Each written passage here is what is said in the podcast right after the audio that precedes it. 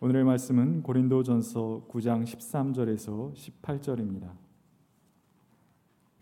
성전에서 일하는 사람은 성전에서 나는 것을 먹고 재단을 맡아보는 사람은 재단 재물을 나누어 가진다는 것을 여러분은 알지 못합니까? 이와 같이 주님께서도 복음을 전하는 사람들에게는 복음을 전하는 일로 살아가라고 지시하셨습니다. 그러나 나는 이런 권리를 조금도 행사하지 아니하였습니다. 또 나에게 그렇게 하여 달라고 이 말을 쓰는 것도 아닙니다. 그렇게 하느니 차라리 내가 죽는 것이 낫겠습니다.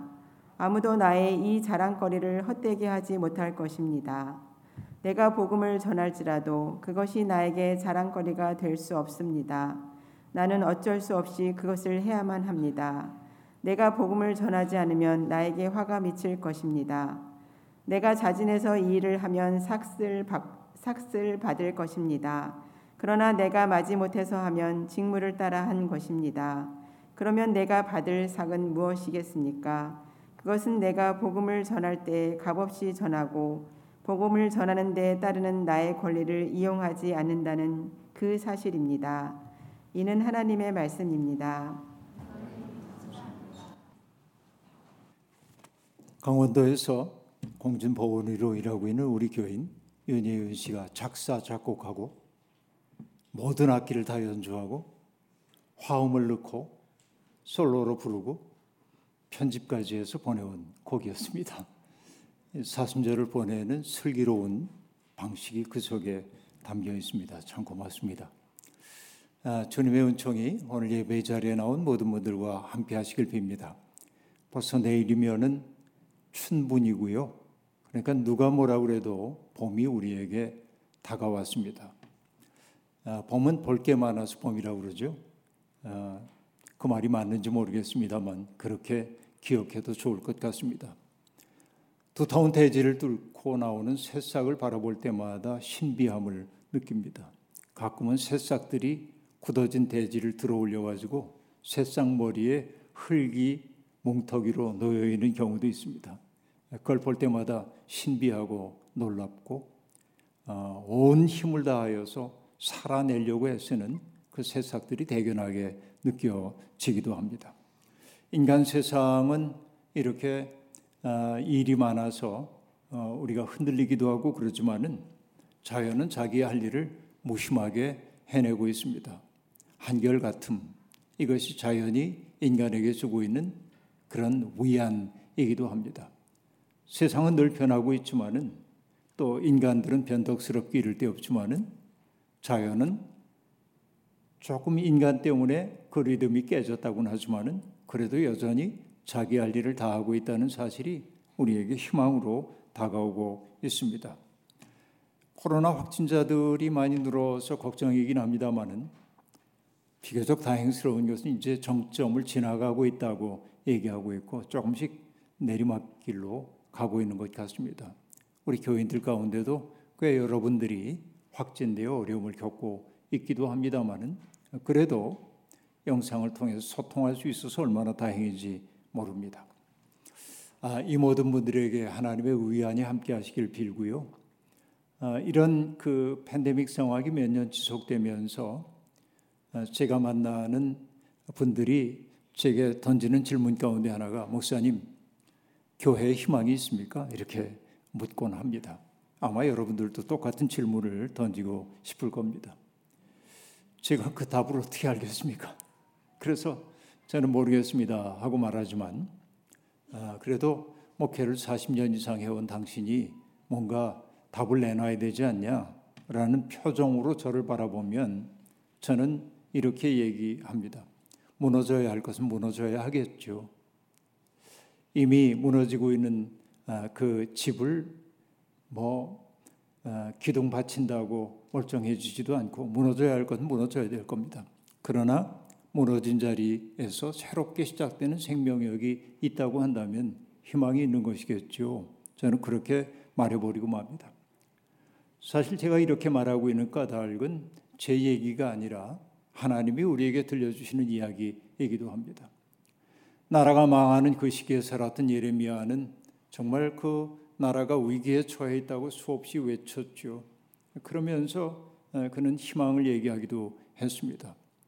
예레미야의 그 서기이기도 했던 바룩은 자기 시대의 우울에 깊이 빠져들었던 것 같아요. 그래서 약간 그 어, 우울 같은 증세가 많은 것을 보고 예레미야를 통해서 하나님이 이 바룩에게 전하는 말씀이 등장하고 있습니다. 예레미야 45장이거든요. 이렇게 말씀하십니다. 나 주가 말한다. 나는 세운 것을 헐기도 하고 심은 것을 뽑기도 한다. 온 세상을 내가 이렇게 다스리거늘 내가 이제 큰 일을 찾고 있느냐 그만두어라 하고 말합니다. 이게 참 중요합니다. 하나님의 뜻은 어떤 경우에도 이루어질 것입니다. 우리는 다만 지금 우리가 해야 할 일, 할 수 있는 일을 찾아서 하면 그만입니다. 우리가 해야 할 일, 할 수 있는 일, 그 길을 묻고 또 물어야 합니다. 오늘은 바울 사도에게 그 글을 물어보려고 합니다. 아시다시피 바울은 초대교회가 직면하고 있던 굉장히 다양한 문제들의 신학적 답을 내려줘야 했습니다. 바로 이것이 바울의 서신으로 나타납니다. 그런데 여러분, 우리가 살아봐서 알지만 인생은 누구에게도 정답이 있지 않습니다. 이게 정답이라고 생각하지만은 상황이 바뀌면은 그 정답은 오답이 될 때도 많이 있습니다. 우리가 서로 관습적으로 서로 공감하고 있는 윤리들이 있지만은 그러나 어떤 상황 속에서는 그 윤리들이 미끄러져 나가기도 합니다. 이것이 늘 답을 말해야 하는 사람들의 고통스러움이라고 말할 수 있겠습니다. 바울은 고심합니다. 그러나 바울 사도는 어떤 경우에도 포기할 수 없는 생애 신앙적 원칙은 분명하게 견지하고 있었습니다. 어떤 것일까요? 예수 그리스도를 통하여 구원받는다는 사실, 우리가 모두 하나님 나라를 지향하고 있다는 사실, 또 우리가 구원받는 것은 믿음을 통하여 구원받는다는 사실, 이것은 근원적인 진실입니다. 상황이 바뀐다고 해도 포기할 수 없는 진실인 것이죠. 그것은 목숨을 걸고라도 지켜야 하는 가치입니다. 하지만 그런 문제가 아니라고 한다면 우리는 때때로 상황에 맞게 적절하게 처신할 줄도 알아야만 하는 것입니다. 그렇죠. 중심이 굳건하다고 한다면 그 다음에 상황에 따른 내 처신을 바꿔가는 것은 변덕스러움이 아닙니다. 그것은 지혜로움이기도 하기 때문에 그렇습니다. 신학 전통은 이렇게 성경에 확고하게 규정하지 않았지만은 신앙생활을 하는 과정에서 가변적일 수 있는 것들을 일컬어서 아디아포라라고 얘기합니다. 아디아포라 이것은 언제나 조금 상황에 따를 수 있는 여지가 있는 것입니다. 예를 들어 볼까요? 우상 앞에 바쳐졌던 재물을 먹는 문제가 고린도 교회 심각한 문제였습니다. 바울 사도는 얘기합니다. 우상이란 본디 없는 것, 공허한 것이기 때문에 우상 앞에 바쳐졌던 재물이라 하여 나는 거리낌 없이 먹을 수가 있다. 그러나 내가 그렇게 거리낌 없이 처신하는 것을 보고 아직 믿음이 굳건하지 못한 사람이 마음에 상처를 입는다든지 실족할 수 있다고 한다면 나그 먹지 않겠다. 내 자유를 유보하고 포기하겠다라고 얘기합니다. 바로 이것이 아디아포라입니다. 이것은 정말 자주 등장하고 있는 얘기이죠. 여러분 바울 사도는 근본은 확고하게 붙들어야 하지만은 그러나 아디아포라적 상황 속에서 자기의 선택을 할 때 두 가지의 윤리를 기준을 하나 제시하고 있습니다. 그러니까 나름대로 기준은 있어야 되잖아요. 그 첫 번째 기준이 뭐냐? 하나님의 일꾼으로 부름을 받은 모든 사람들이 하나님의 백성으로 부름받은 사람들이 꼭 붙들어야 할 첫 번째 윤리는 뭐냐면 내가 하는 말과 행동이 공동체에 덕을 세우는지를 생각해 봐라 라고 하는 얘기입니다. 이것이 바울이 굉장히 중요하게 내세우고 있는 하나의 윤리의 기준입니다. 그래서 여러분 고린도전서 8장 1절에 보면은 지식은 교만하게 하지만은 사랑은 덕을 세웁니다. 라고 말하잖아요. 그러니까 내가 뭔가를 안다고 얘기하며 사람들에게 주장함으로 공동체를 분열시키는 사람들이 있는 곳에서 바울 사도가 내세우는 것은 사랑이라고 하는 것이에요. 왜 그게 덕을 세우기 때문에 그렇습니다. 뿐만 아닙니다. 모든 것이 다 허용되었다고 사람들은 말하지만 모든 것이 다 유익한 것은 아닙니다. 모든 것이 다 허용된다고 사람들은 말하지만 모든 것이 다 덕을 세우는 것은 아닙니다. 바로 이것이 고린도전서 10장 23절에 나오는 말씀입니다. 그리고 에베소서 4장 29절은 이렇게 얘기합니다. 나쁜 말은 입 밖에 내지 말고 덕을 세우는데 필요한 말이 있으면 적절한 때에 해서 듣는 사람들에게 은혜가 되게 하십시오 라고 말합니다. 바울의 윤리 가장 중요한 것이 뭐냐면 덕을 세우는 것인가 라고 하는 것입니다. 이 덕을 세운다라고 하는 말은 비판하지 말라는 얘기가 아니고 정말 내가 하는 행동이 그리스도의 몸으로서의 교회를 든든하게 세우는지를 묻고 또 물으라고 하는 얘기입니다. 때때로 오름이라고 하는 게 공동체를 흐트러뜨릴 수도 있기 때문에 그렇습니다. 요한계시록에 등장하는 에베소 교회가 책망받았던 것은 처음 사랑을 버렸다고 하는 것인데 그 에베소 교회가 처음 사랑을 버렸던 까닭이 뭡니까? 교회 안에 들어온 그릇된 가르침들을 색출해내기 위해 눈을 부릅떴기 때문에 사랑을 잃어버린 냉랭한 공동체가 되었다고 말합니다. 덕을 세우지 못한 것이죠. 이게 첫 번째입니다. 두 번째는 뭐냐면 특권의 포기입니다. 바울은 사도들이 성도들의 도움을 받아 사는 일은 당연한 권리에 속한다고 인정합니다. 구약에서도 제사장들이 재단에서 나오는 것을 먹고 사는 게 당연한 일이었죠. 일꾼들은 삭슬 받는 것이 당연합니다. 바울은 또 다른 예도 들고 있습니다. 내가 다른 사도들처럼 베드로처럼 아내를 데리고 다닐 권리가 내게 없겠습니까? 내게도 그럴 권리가 있습니다. 왜냐하면 하나님의 일을 하고 있기 때문에. 그렇죠? 또 얘기합니다.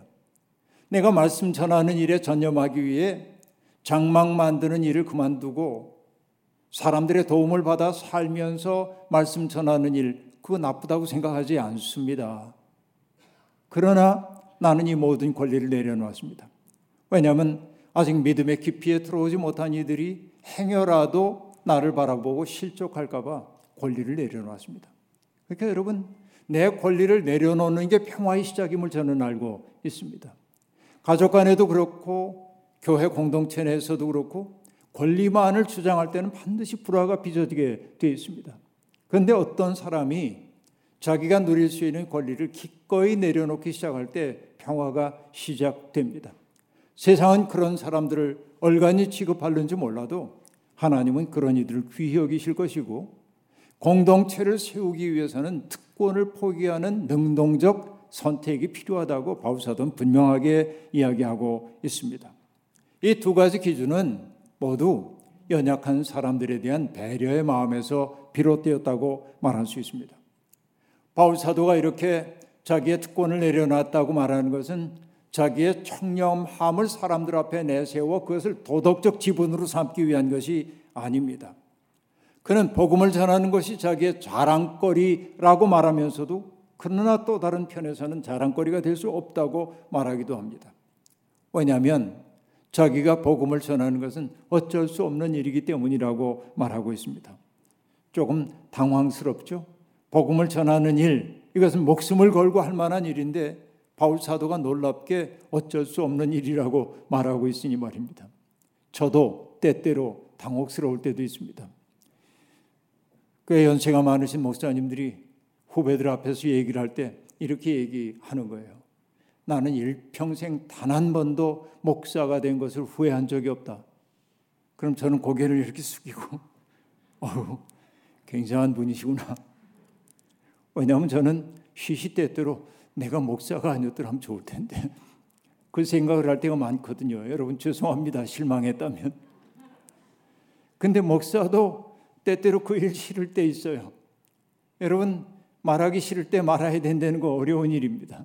할 말이 없을 때 말해야 한다는 거 어렵고요. 내 속에도 상처가 많고 힘든데 상처 입은 사람 위로해야 된다는 거 어렵고요. 누가 와가지고 늘 고통스러운 얘기 듣는 거 쉽지 않아요. 내가 왜 이렇게 시달려야 하나 생각이 들기도 하는 거예요. 그런데 여러분, 아, 정말 사람들이 달갑지 않아 하는 메시지를 던져야 할 때도 곤혹스럽게 이럴 때 없습니다. 근데 다행스러운 것은 이런 마음은 제 마음만이 아니라 앞서도 얘기했던 예레미야도 똑같은 경우를 경험했음을 알기 때문에 그렇습니다. 그는 하나님 앞에 조롱거리가 된 자기의 신세를 단식합니다. 입을 열어 말할 때마다 폭력을 고발하고 파멸을 외치자 사람들이 다 등 돌리고 자기를 떠났다는 겁니다.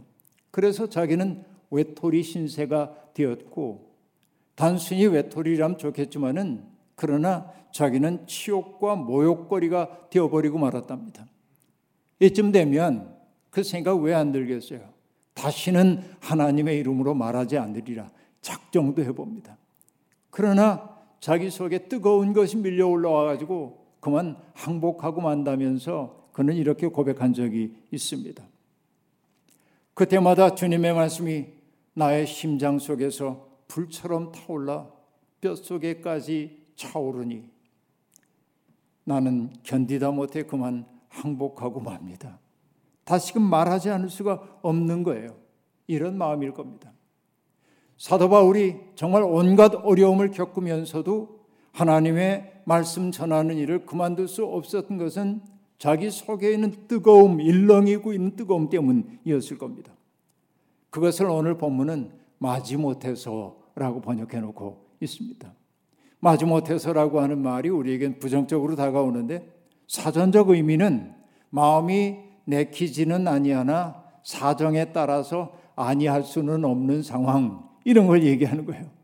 그러니까 내가 좋아가지고 이 일을 하는 것보다도 마음 내키지 않는데 이렇게 하는 일이 고난 당하는 게 뭐 그렇게 마음 내키겠어요. 그 고난 속으로 들어가는 것은 그렇게 하지 않을 수 없는 내적 동기가 있다는 거예요. 바울이 여기 마지못해서라고 말하는 까닭은 무엇이냐면 내가 내 공로가 아니라는 걸 얘기하기 위해서 그래요. 하나님의 마음이 자기 속에서 자기를 밀어붙이고 있다. 하나님의 주도권을 얘기하기 위해 얘기하고 있는 것이 마지못해서 어쩔 수 없이 이런 말인 것입니다. 그럼 여러분 이렇게 말씀을 전하는 이들에게 주어지는 삭시 뭘까요? 보상이 뭘까요? 뭐 너 롯데 되게 해줄게, 돈 벌게 해줄게 이런 겁니까? 명예롭게 해줄게 아니요 그런 삭 하나도 없어요. 그런데 바울 사도는 그렇게 마지못해 주님의 일을 하는 자기에게 주어져 있는 삭시 있다고 얘기합니다. 그게 뭡니까? 값없이 복음을 전한다는 사실. 그게 삭시래요. 어떻게 보면 삭도 아니죠. 그러나 그는 그것이 정말 귀한 삭시라고 얘기하고 있습니다. 뿐만 아닙니다. 그는 자기가 누릴 수 있는 권리를 내려놓을 줄 아는 내적 자유가 내게 있는 것, 이게 내가 받은 삭시라고 얘기하고 있어요. 권리의 포기, 이게 자기의 삭시라고 얘기할 수 있는 사람 이걸 누가 말릴 수가 있겠습니까? 그렇죠? 그래서 그는 권리를 내려놓는 대신 자유를 얻게 된 겁니다. 이게 복음의 신비입니다. 여러분, 저는 며칠 전에 홀로 양화진에 있는 외국인 선교사 묘원을 다녀왔습니다.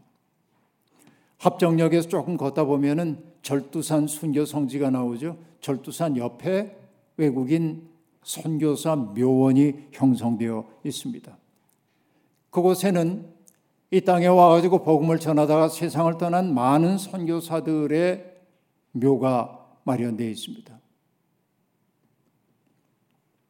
한적한 그 묘원을 제가 찾아간 까닭은 감리교의 선교사인 스크랜턴이 세상을 떠난 지 올해로 100년이 되는 해이고 3월 23일이 그가 세상을 떠난 날이기 때문에 그 스크랜턴의 삶과 죽음을 추모하기 위해서 그곳에 가고 싶었어요. 그래서 그곳에 가서 묘역 전체를 A 구역부터 F 구역까지 있는 그 구역을 다 돌면서 거기에 묻혀 있는 묘비석의 이름들을 하나하나 내면서 저는 그분들이 감당했던 그 수고와 아픔, 헌신 이런 것들을 떠올렸습니다. 제가 아는 분도 여럿 있지만은 모르는 분도 꽤 많이 있었습니다. 그런데요, 그 묘지를 걸으면서 제게 떠올랐던 생각이 이런 겁니다. 아니, 이분들은 어쩌려고 이 낯선 땅에 그렇게 가난하고 어려웠던 그 땅에 어쩌자고 와가지고 자기들의 땅도 아닌 이 낯선 곳에 와서 세상을 떠났단 말인가 하는 생각을 해본 거예요. 가슴 한 구석이 뻐근하게 느껴져 왔습니다. 도대체 어떤 열정이 그들을 이 가난하고 혼란스러웠던 세상에 이 땅에 보낸 것일까요?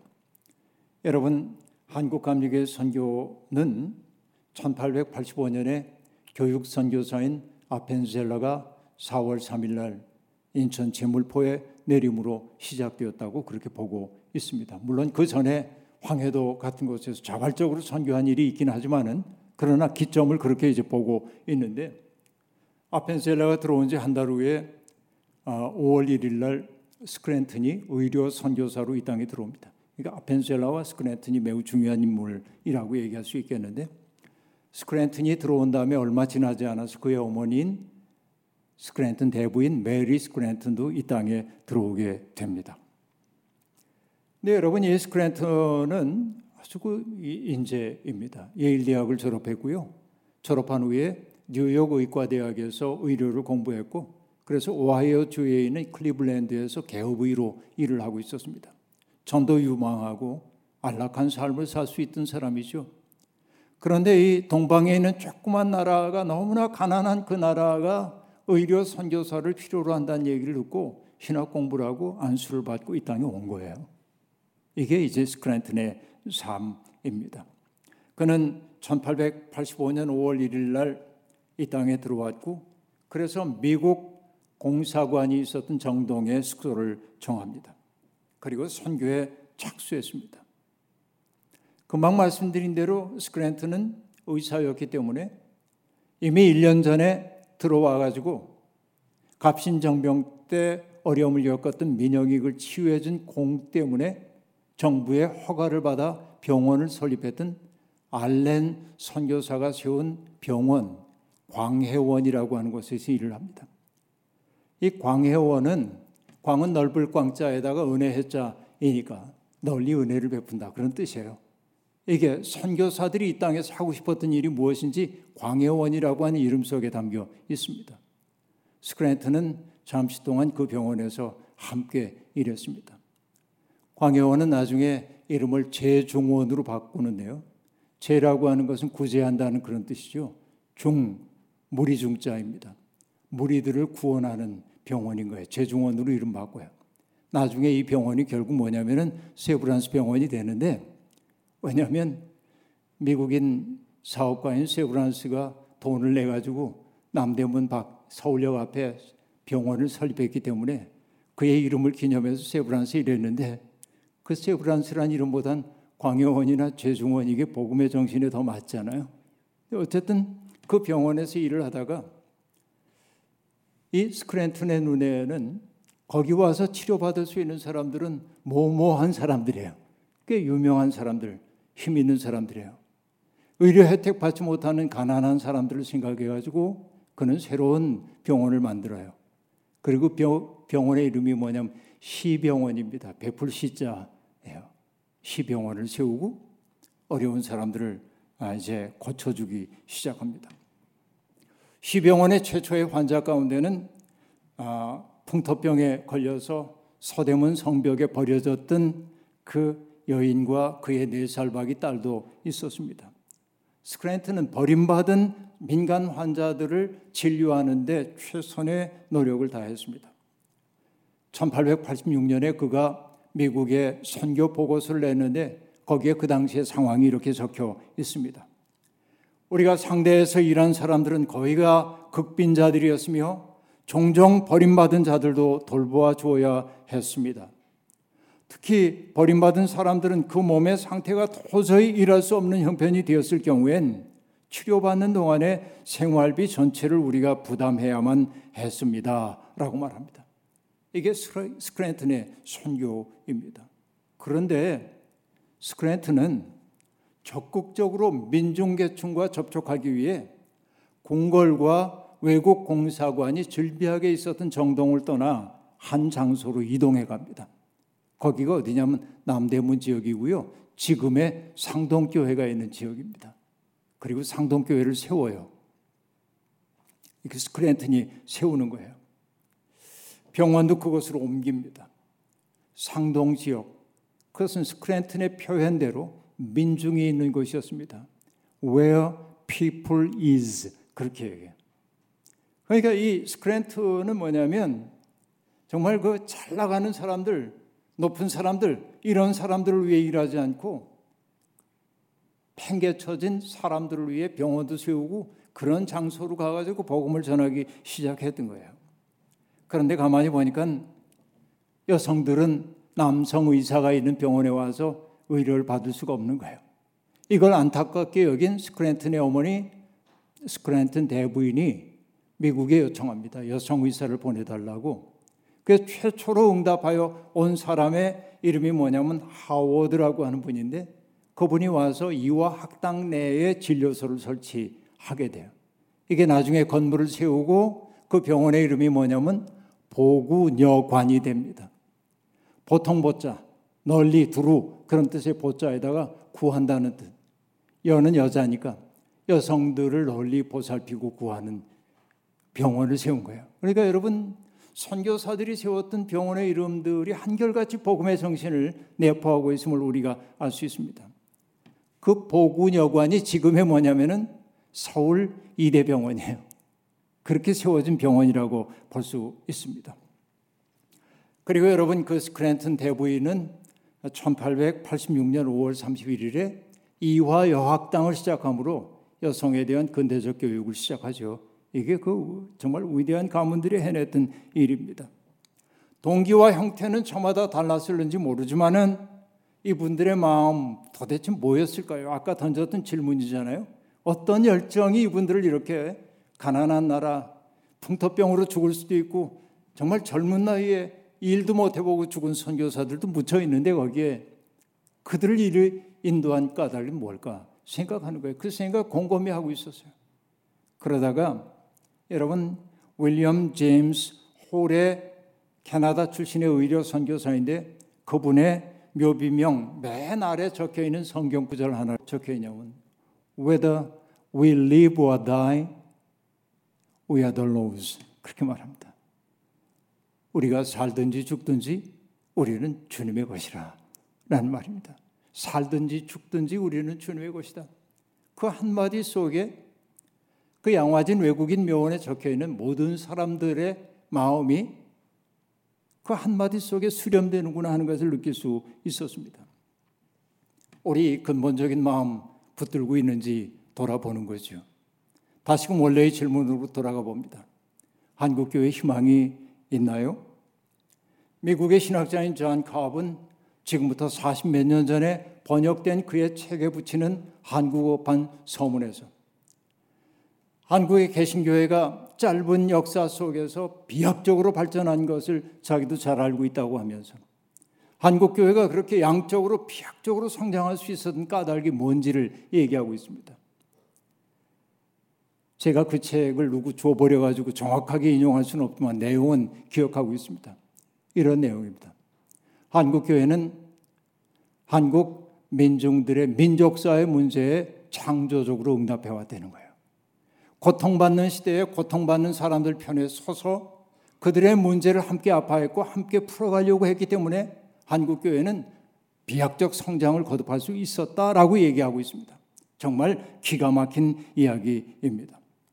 구한 말부터 일제 강점기 그리고 전쟁과 그 이후 시대의 교회는 사람들의 아픔이 있는 자리에 늘 함께 있었습니다. 그뿐만이 아닙니다. 오늘 우리가 사용하고 있는 한글도 그 보급하는 일에 교회가 큰 역할을 감당했습니다. 선교사들이 성경을 한글로 번역하고 또 찬미가를 보급함을 통해서 이 한글 발전에 굉장히 많은 기여를 했습니다. 이것은 그냥 우리끼리 자화자찬하는 얘기가 아닙니다. 원로 문학 비평가인 연봉 선생님 그분이 썼던 한국 현대시라고 하는 책에 보면 이런 구절이 등장합니다. 신구 기독교가 한국 사회의 근대화 과정에서 중요한 매개 역할을 하게 됨에 따라 성경 번역과 우리말 찬송가의 보급은 한국인의 언어적, 정서적 재구조화에 있어 선도적인 역할을 했다. 그러니까 우리의 정서, 언어 여기에 교회가 큰 역할을 감당했다는 겁니다. 이게 중요합니다. 오늘의 교회가 이 역할을 하고 있나 오히려 언어를 더럽히고 있는 것 아닌가 하는 반성을 하게 되는데요. 우리 개화기의 선각자들은 대개 기독교를 통해 서양 문물을 접한 분들이었습니다. 교회가 있는 자리 그건 뭡니까? 사회의 모순이 있는 곳이었고 사회적 약자가 있는 곳이었습니다. 편안한 삶의 자리를 떠나 고생과 위험이 도사리고 있는 이 땅에 와서 땀을 흘린 그들을 생각한다면 오늘 이 땅의 교회 현실이 부끄럽기 이를 데 없습니다. 지금이라도 교회는 기득권의 입장을 내려놓고 세상에서 짓밟힌 이들의 편에 서야 합니다. 그래야 교회는 그리스도의 몸이라고 비로소 말할 수 있습니다. 믿음은 사서 고생하는 것이라지요. 그런데 여러분, 그것은 고생만이 아닙니다. 바울 사도가 앞서 얘기했듯이 일꾼이 받을 삭슨 무엇이라고 얘기했습니까? 값없이 복음을 전하는 것. 그리고 자기가 누릴 수 있는 권리를 기쁜 마음으로 내려놓을 수 있는 것이 자기의 삭시라고 얘기했어요. 그것을 저는 한마디로 자유라고 얘기했습니다. 권리를 내려놓는 대신 자유를 얻는 것이라고 얘기했습니다. 그렇습니다. 그리스도의 마음으로 살고 있는 사람들에게 주어지는 선물은 세상이 줄 수 없는 평안과 자유로움, 든든함이라고 얘기할 수 있겠습니다. 이것을 어떻게 표현해야 하는지 고민입니다. 그런데 여러분, 인도의 시성인 타고르가 기타 한 자리에서 했던 그 이야기가 제게는 크게 다가옵니다. 그는 이렇게 고백하는군요. 나는 이 세계의 축제에 초대받았고, 그래서 내 생명은 축복받았습니다. 우리 모두 다 하나님의 세계의 축제에 초대받은 사람들입니다. 그는 말합니다. 내 눈은 보았고 내 귀는 들었습니다. 이 향연에서 내 맡은 일은 악기를 연주하는 일이었고 또 나는 내 힘껏 연주했습니다. 자, 선교사들의 삶 오늘도 그리스도 때문에 애쓰고 있는 사람들의 삶을 생각해 보세요. 악기 연주하는데 내게 주어져 있는 몫을 최선을 다해 감당했다는 거예요. 그리고 말합니다. 이제 보십시오. 내가 들어가서 당신의 얼굴을 보고 당신에게 침묵의 인사를 드릴 때가 마침내 오지 않았습니까? 여러분, 이 말 얼마나 좋은지 모릅니다. 내가 하나님 앞에 돌아가는 그때, 그때는 어느 때냐면 침묵 속에 그래서 당신에게 인사하는 때. 이러면 되는 거 아닙니까? 스크랜트는 앞서도 얘기한 대로 1922년 3월 23일 일본의 고베에서 어려움을 겪고 있던 한국인 노동자들을 돌보다가 외롭게 세상을 떠났습니다. 100년이 되었습니다. 지금 이 땅의 교회는 스크랜트를 비롯한 수많은 사람들의 사랑의 희생 위에 서 있습니다. 우리는 사랑의 빚진 자들 이미 분명합니다. 그 빚을 갚는 마음으로 살아야 합니다. 지금도 형편이 어려운 나라에서 몸이 부서져라 어려운 사람들을 돕기 위해 애를 쓰고 있는 선교사들과 또 의료진들, 국경 없는 의사회 같은 데서 일하고 있는 수많은 사람들, NGO 단체에서 정말 평화를 위해 일하고 있는 사람들, 그들과 우리는 함께 해야 하고 그리고 난민이 되어 세상을 떠돌고 있는 사람들 곁으로 우리는 가야 하고 그들을 귀한 손님으로 맞이하기 시작해야 하고 우리 사회의 땅 끝에 서 있는 이들 곁으로 가게 될 때 비로소 우리는 그리스도의 몸인 교회라고 말할 수 있을 겁니다. 교회에 희망이 있습니까? 네, 그렇게 한다면 희망이 있습니다. 그럴 생각 없다고 한다면 그런 교회는 무너지는 게 맞습니다. 우리 교회는 그런 이들과 함께 하기를 소망하고 우리 교회에 속해 있는 모든 지체들도 그런데 마음을 두고 살 수 있기를 소망합니다. 봄 기운이 만물을 깨우는 것처럼 성령께서 이 촉박한 대지와 우리의 마음 속에 생명의 기운을 불어넣어 주셔서 살든지 죽든지 우리는 주의 것이라 하면서 주님이 주신 그 복된 소명 감당하며 사는 우리가 되기를 주의 이름으로 축원합니다. 주신 말씀 기억하며 거듭의 기도 드리겠습니다. 하나님, 수없이 많은 것을 누리며 살면서도 우리는 언제나 결핍에 시달리는 사람처럼 살았습니다. 이미 우리에게 주어져 있는 것을 누리며 감사하며 살기보다는 우리에게 없는 것 헤아리며 불평토하며 살았습니다. 그러나 가만히 생각해 보면 오늘 우리가 누리고 살고 있는 그 모든 것들이 누군가가 씨를 뿌린 덕분임을 깨닫습니다. 이 땅에 와 복음의 씨를 뿌리고 고통받는 사람들에게 다가서는 것이 하나님의 뜻임을 보여줬던 사람들을 기억합니다.